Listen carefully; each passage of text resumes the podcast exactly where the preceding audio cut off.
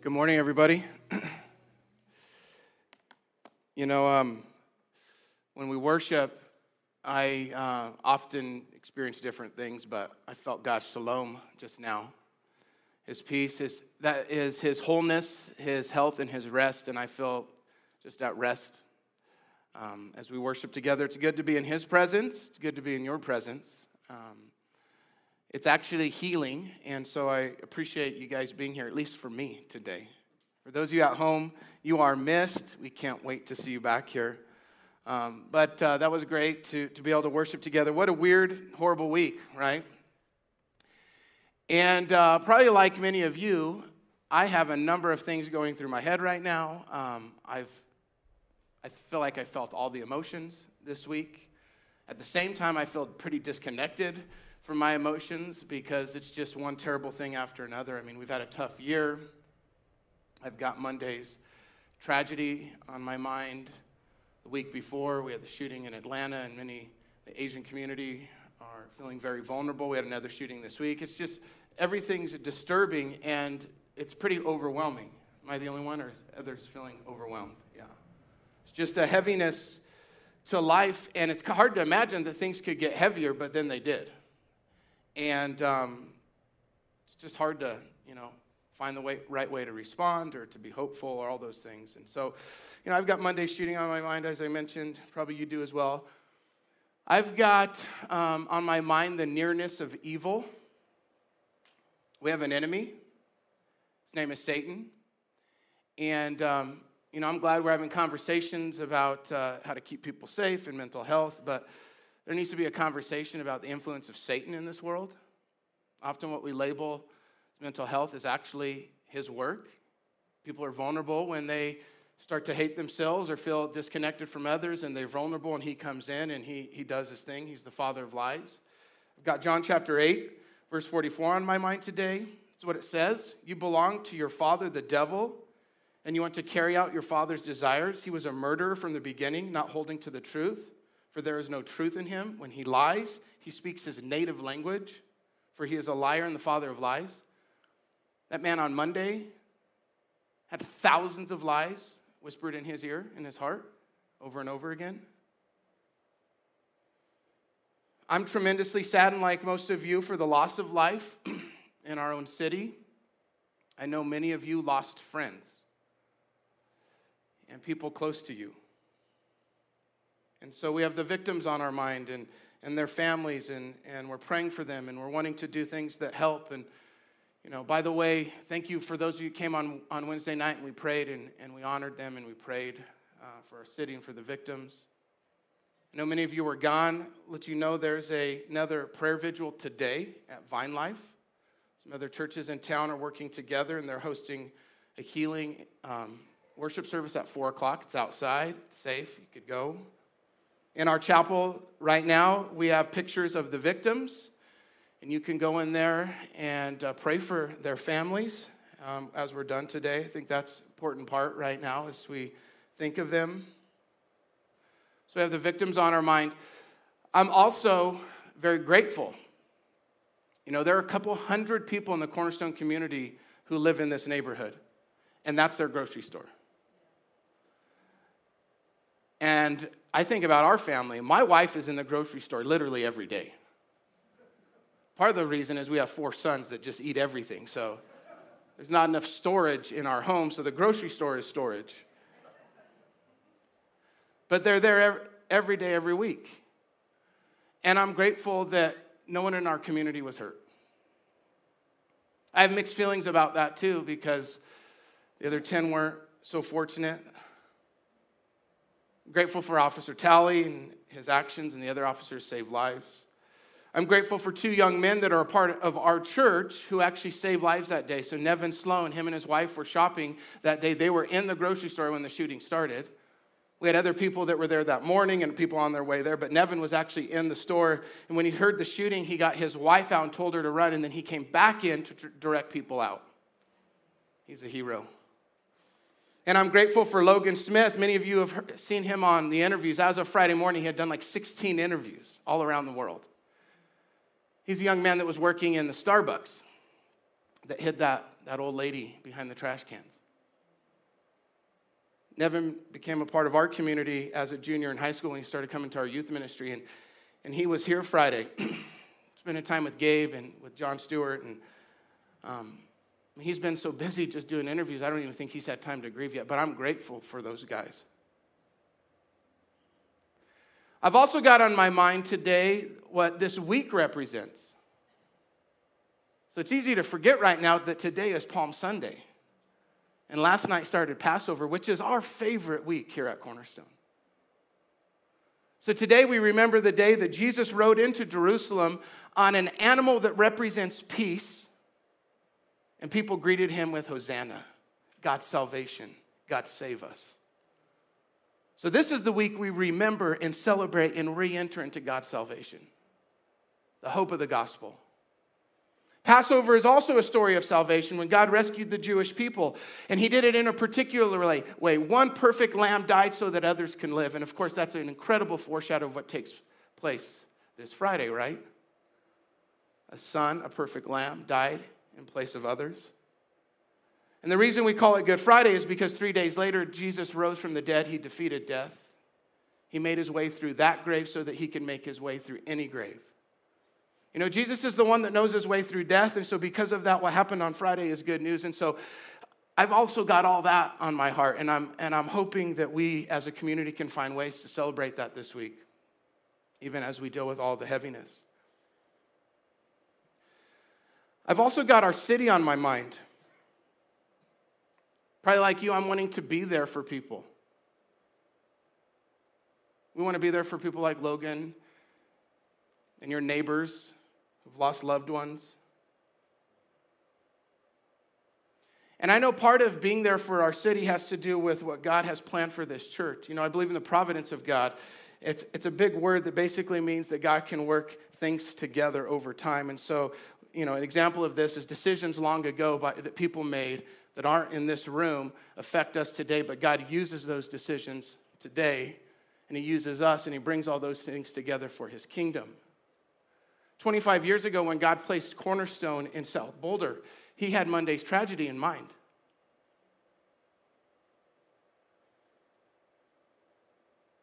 Which means that when God placed you at Cornerstone, he had this season in mind. So I don't want to overstate this, but I do want to give a little vision that right now our community is placed in a city that's hurting to bring about healing and hope. And to help show the way that actually healing and hope occurs because one of the things that's concerning is that in our city isolation is often how people cope with things. And it just leads to more pain so i'm thinking of us and i'm thinking how god wants to use us as broken people flawed people who mourn ourselves. I have isaiah 61 on my mind.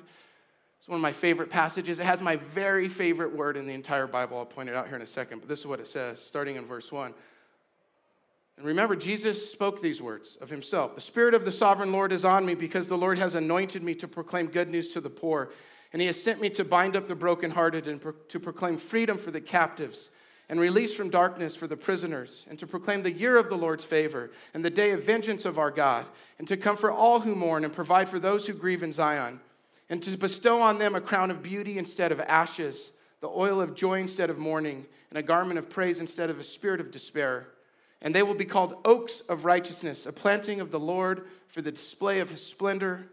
And they will rebuild the ancient ruins and restore the places long devastated, and they will renew the ruined cities. So, those that are brokenhearted, those that are captives, those that mourn, those that grieve, those that have ashes as a way to describe what they're going through, they will be called, what does it say? Oaks of righteousness. That Hebrew word is the word ayil. It's my favorite word. And Ayil literally means the strong ones. So the weak and broken ones are called the strong ones. And it's used to describe strong pillars that hold up a ceiling. It's used to describe the wise men or women of a, of a tribe. It's used to describe the warriors. It's used to describe the strongest trees, the oaks of righteousness. But God is the one that does that. God is the one that takes broken things and turns them into strong ones. But here's the trouble Right now, maybe like, like I do, you don't feel very strong. You don't feel very generous. It's hard to think of rebuilding anything right now. It's hard to express praise and joy. You feel empty. And so, although there is vision, what we want today to be about is that we know that we're not all doing all right. Many years ago, I read an amazing book, and we've used this illustration many times here, but it's really uh, relevant today. The book is called Shaping of Things to Come. It's a book about just how the, the church engages the world and our role in it. Um, there's an amazing illustration in there about what the church is meant to be today. And the illustration comes from the cattle world. And it's a contrast of two different ways to, to raise cattle. So, in the United States today, the way we raise cattle is we build fences and we put the cattle in the fences and we keep them safe by having barriers. We have fences, they can't get out. we keep them together. And the focus of, of that kind of community of the cows and that shared life together has to do with the boundaries. But in Australia, specifically in the outback, where things are very, very dry, all they do is they bring the cows together around a source of life, which is water, and the cows are smart enough not to leave. There's no need for fences. Because they're drawn to the life, they stay around the life, and they actually find each other around the source of life, which is water for them. So the way the illustration works is that, you know, you know, in a church today, one of the things that we should try to do is we should try to remove the outside barriers. All those things that are hard for people to jump over to as they make their way to Jesus. And what should be more important than all the barriers, which usually shows up like rules and religion, is are they moving? Are we moving towards Jesus, the source of life? So it's been a powerful illustration for um, to, that's guided our community for years. but here's how I'm thinking of it today. So Jesus is the source of life. He was very clear to say, We are his body. We are the manifest presence of Jesus in this world today, filled with the Spirit of God, called to be faithful to be like him. Not to be him, which we would fail to do, but to be like him, to be his hands and feet. And so, our church, along with just about any church in the world today, is one of those sources of life. You, if you have the Holy Spirit residing you, in you, is a source of life. And so we live with this like wrestling of, I want to be there for people, but the well feels empty. Overwhelmed, tired. I know even during the pandemic, many of you have been incredibly generous. And you've wanted to be there for people in your life that were not doing well, even while you weren't doing well. So I say all that just to bring no resolution, but to just, you know, there is tension. It's okay. It's okay to want to have more to give and not have it right now. We're a community that's gone through trauma. We mentioned a few things about trauma before I get to a few steps of moving through trauma, which is how I want to spend the rest of the time today. But a few ways to think about trauma. Um, if you spend time in the psychology world or counseling world, you know, they break down trauma, trauma A, B, C, D. I think it goes all the way to F or G, lots of types of trauma. Our community, your neighbors are dealing with at least three of the different types of trauma right now. So, trauma A is the type of trauma that someone experiences when they don't receive something that they needed. Okay, so the, usually this happens in childhood. A kid didn't grow up in a safe home.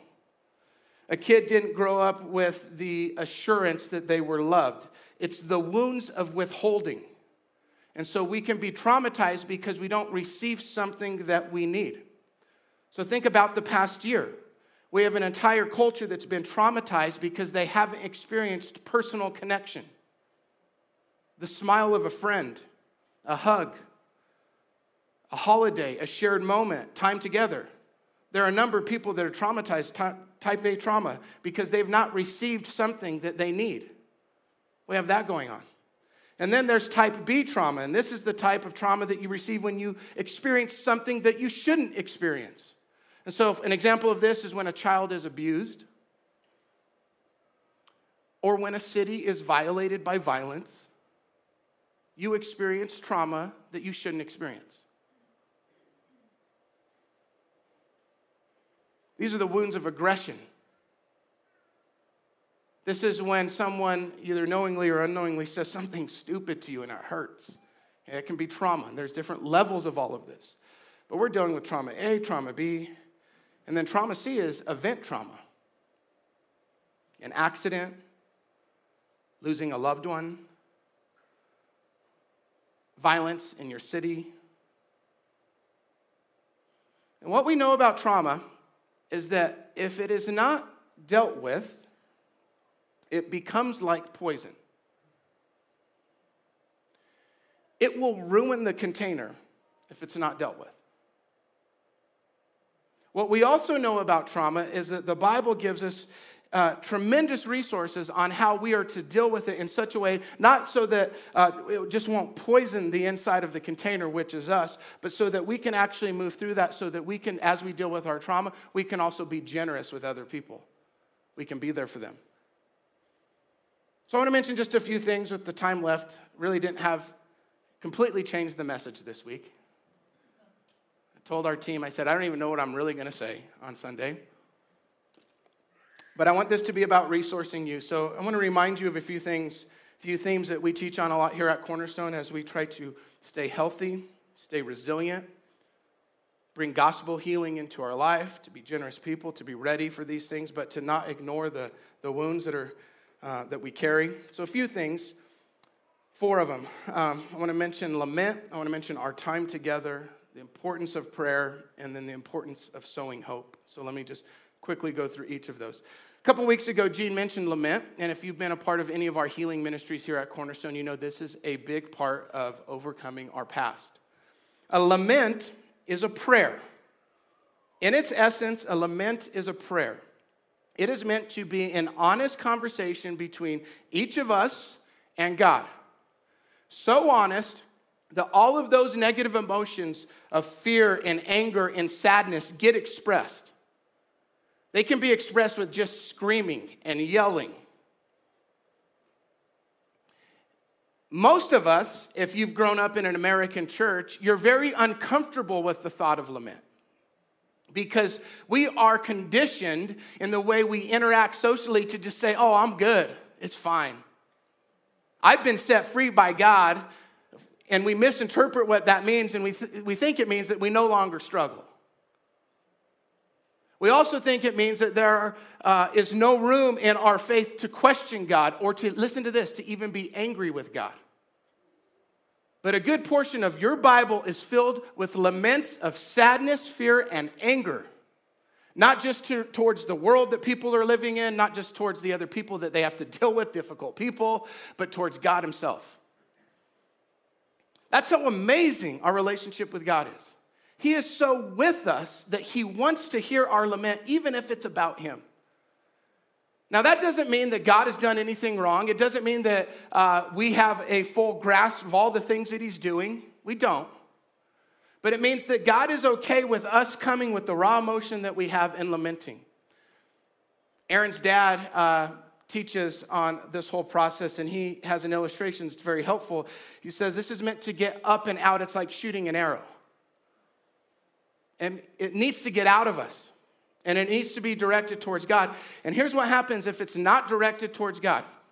Well, several things happen. First is this we walk around as disconnected people, not understanding uh, the way the gospel transforms darkness, because we walk around pretending that everything's okay. The other thing that happens is, we, and this happens a lot to young people today, is they just eventually give up. They say, My life is not okay. I have doubts about God. I have trouble with God. And rather than saying that is all welcome in the journey with Jesus, they see everyone else pretending to be okay and they say, you know, I'm no longer in the group. I'm no longer in the camp. I'm no longer with Jesus. When just the opposite is true. He's close to the brokenhearted. He mourns with us. He hears our laments. And so there are people that just pretend and they become disconnected from themselves. There's others that just leave the faith. Here's what happens if you hold those things in they eventually get out on other people. If you don't lament your sadness, your anger, your fear, it will leak out on other people. If you've been married for any period of time or have children, you know that it usually hits your family first, right? So when we say, hey, we have to go get alone with God, part of being alone with God is that we lament. We get it up and out so that it's not directed towards other people. Lament is a powerful tool right now for you and for others in your life. So there are a number of things that we lament evil, the broken world, loss. We lament our struggle with God during times like this. Listen, all of it is welcome. He is that wonderful, He is that faithful. So we lament. Number two is there's an importance to being face to face, and this is kind of similar to lament. So, lament is kind of getting it out towards God, but there's an importance about being with other people, almost just for the fact of be, having a place to vent, to share how we're doing, to share how we're struggling. And uh, one of the things I'm particularly worried about in our city is that people continue to retreat more and more to themselves.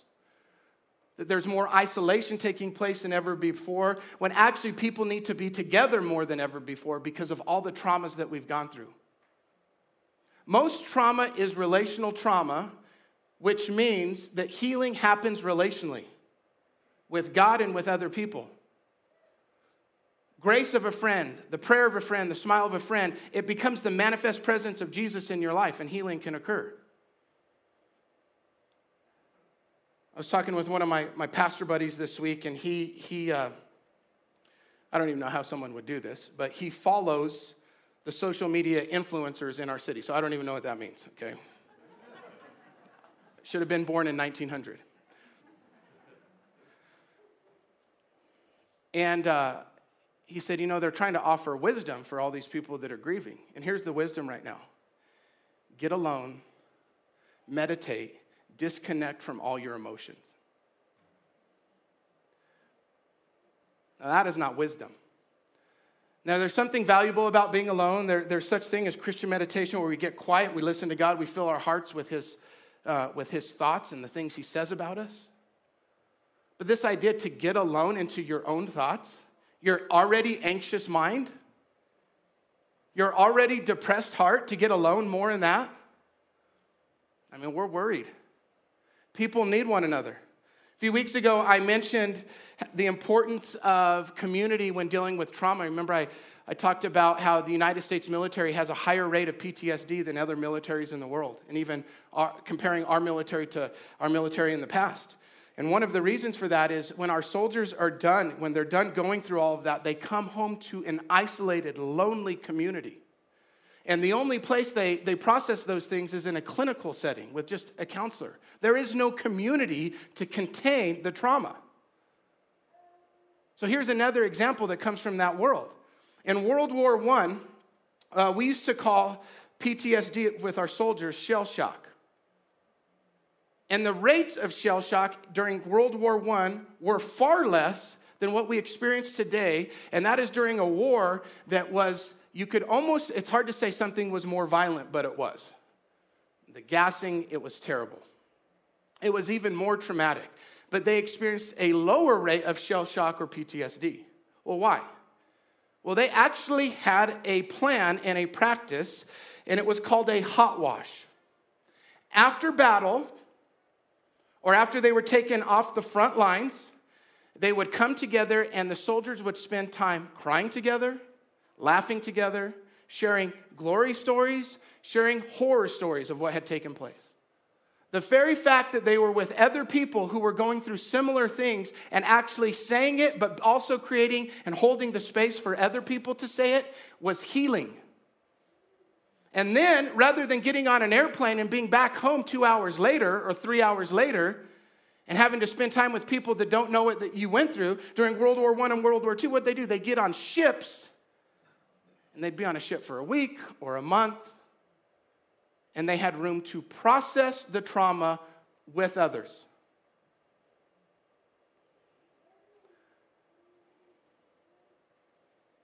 Second Corinthians chapter 1 Verse 3 says, Praise be to the God and Father, our Lord Jesus Christ, the Father of compassion and the God of all comfort, who comforts us in all of our troubles so that we can comfort those in any trouble with the comfort that we ourselves have received. It goes on. What we receive from God, we share with others. By the way, what others receive from God, they share with you. So it's not just about holding space for other people, it's understanding that we're vulnerable, we're not doing well. We need to have people hold space for us.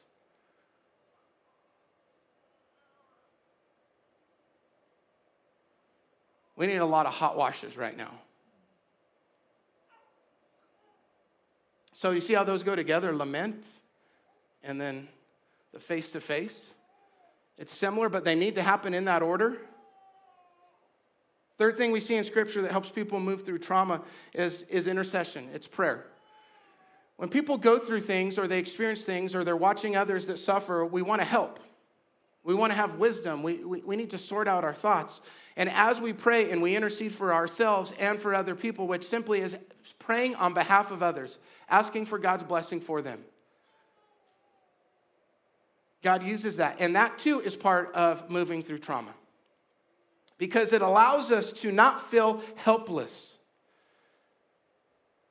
You know, one of the sad things that happens during times like this is, you know, it's just how the world is. Things get politicized, and you see a lot of statements like, I'm tired of the prayers. All right? I understand what that means. People want action, they want certain changes to take place. But what it's doing is it's minimizing the power of prayer.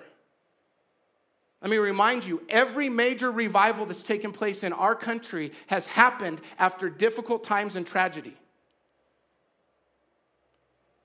Now, I don't know what the cause and effect is, but I know what happens as people suffer, they begin to pray more, and God uses prayer. 1 Timothy chapter 2 I urge you then, first of all, the petitions and prayers and intercession and thanksgiving be made for all people talks about the authorities and your leaders and one, of, one another. And that God uses this partly to bring about his desire that all men would come to know Jesus, that all women would come to know Jesus. And so we pray during these times. And that's why it's not a waste of time to gather together. It's not a waste of time to go in there and, and look at those pictures and pray for those family members. God can use it. I don't know how he does, but he does. David Fritch, in a book called Enthroned, says this Don't despise your small prayer gatherings. Even major revival, every major revival has its origins with a small band of intercessors faithfully crying out. Small gatherings precede uh, great big breakthroughs. When we gather to worship and pray, regardless of size, we convene the very courts of heaven on earth. Our prayer gatherings are the most important and powerful gatherings in our city. And so I'm here today just to simply remind you of something many of you have heard of many times, and that is that we are to renew our commitment to prayer. And the last is this, and it's similar, so we pray for others because we want to help. But the last is the outward expression of this. And by the way, this is meant to come in this order too. We sow hope. Sowing hope means that we, we, come, we, we actually do things, we change things, we help. Uh, you get busy serving. You sacrifice. You, you, you begin to sweat for the good of other people. But the reason this has to come after intercession is because it's during intercession that God gives us wisdom of what it is it's to be the next step. I'm pretty tired of just like the talking points that come up every time things like this happen. I'd love for God to give us some wisdom about what to do. I'd love for God's people to provide the unity in the country but we sow hope. Means you begin to act in such a way that you are convinced that God's kingdom is coming. A great example of this, um, can't get away from telling you this, is the story of Jeremiah. Jeremiah uh, was the prophet that had to live through the destruction of Jerusalem. And so you remember, we're in a series called uh, people in a place on Nehemiah. We're taking a break from that today. But that whole story is about when the Jewish people returned after 70 years in exile to come back to the city and rebuild it. Well, Jeremiah is on the front end of that. He's the prophet that is living through the disaster, the tragedy. He hears the enemy armies outside the, the, the walls. He knows that the suffering is going to be great. He knows the people are going to be hauled off. And he's one of the people that's left in the city to pick up the ruins. So he, he's Others are taken away, which is a horrible tragedy. That suffering was unique in itself when they went to live in exile. But there were some that were left behind. The city, the temples destroyed, loved ones are killed, loved ones are hauled away as political slaves. And Jeremiah is one of them that's left behind, and he's suffering that way. And God tells Jeremiah to sow hope. He says, Jeremiah, I want you to go out and I want you to buy a field because someday God's people are going to be back. Someday it's not going to be like this. I want you to sow hope. Jeremiah bought a field that he never saw developed, he never saw life planted on it, he never saw life return to it. But God told him to sow hope. That story, I believe, is connected to the words of Jesus when Jesus said, The kingdom of heaven is like a treasure that someone finds in a field and when that person finds that treasure, they go away, they sell everything they have, and they purchase that field. In the midst of suffering, God's people sow hope. They live in the present, they grieve, they mourn with others, but they hold on to hope. And they don't just hold on to hope, but they begin to act in such a way that they speed it up.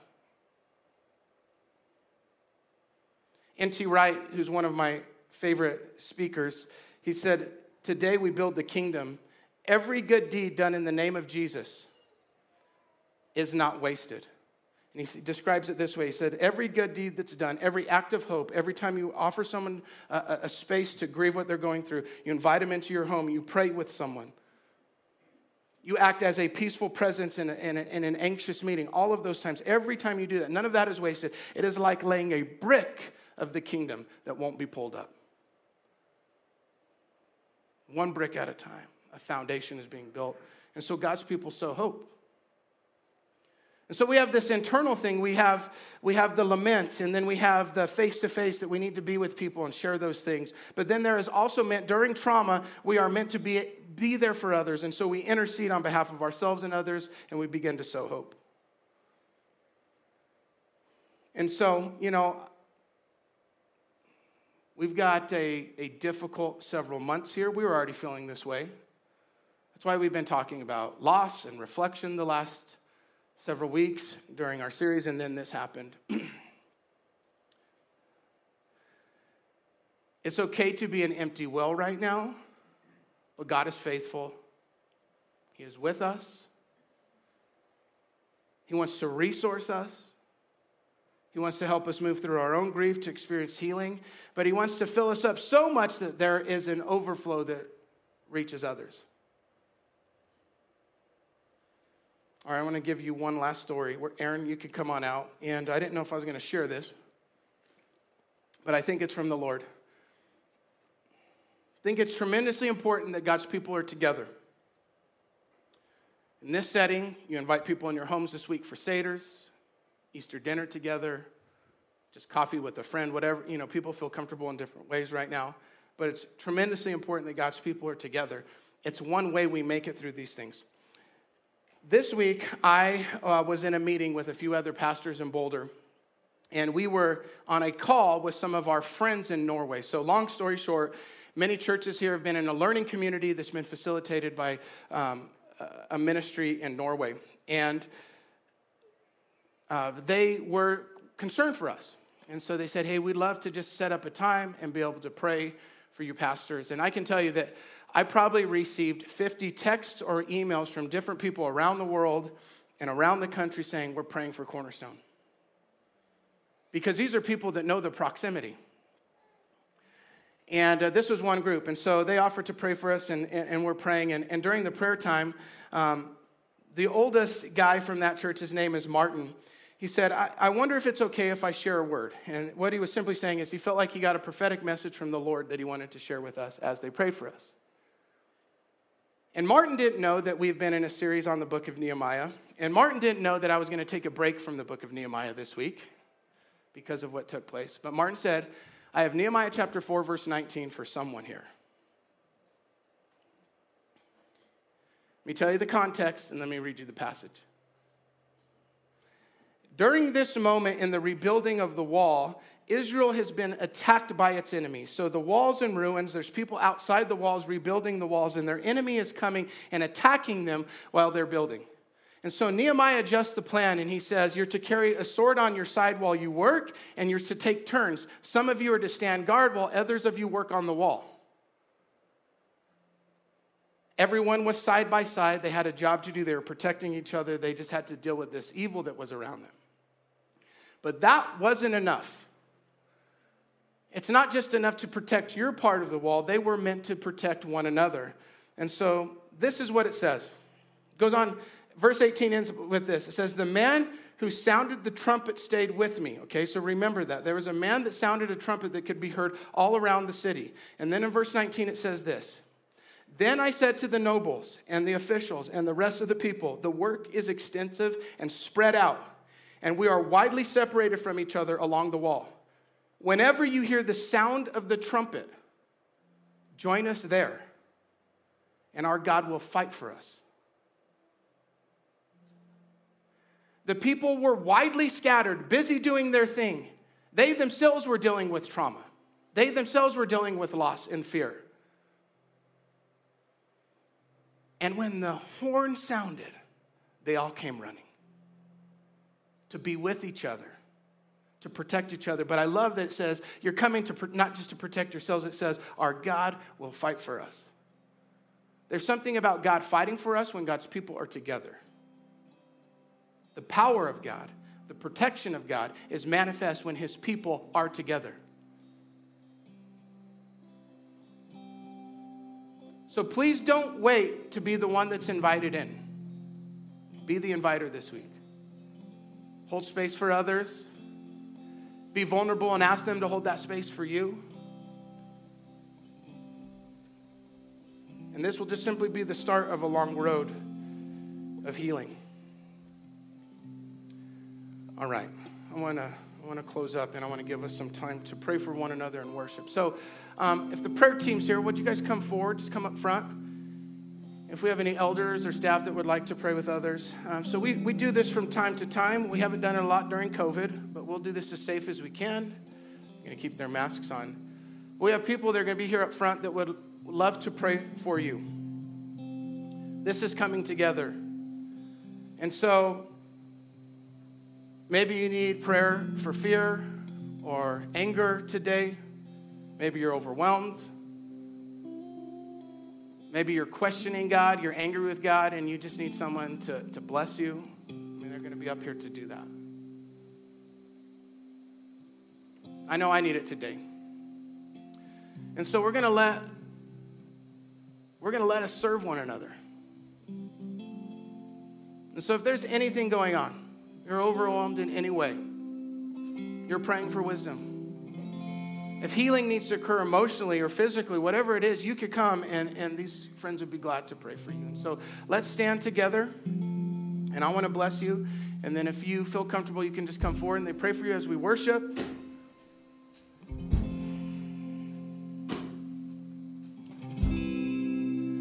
Father, most of all today, we're grateful for your presence. It is comforting, gives us strength, gives us clarity, gives us peace. We're also grateful that the scriptures are full of real life. You know better than anyone what it's like to deal with traumatic things, to deal with wounds and fear and sadness. And so we thank you for your help. I pray for our church, Father, that we'd be a lamenting church during this time. I pray that we'd be a church that's coming together, I pray that we'd stay a praying church. And Father, I pray that we'd be a church that's generous, sowing hope.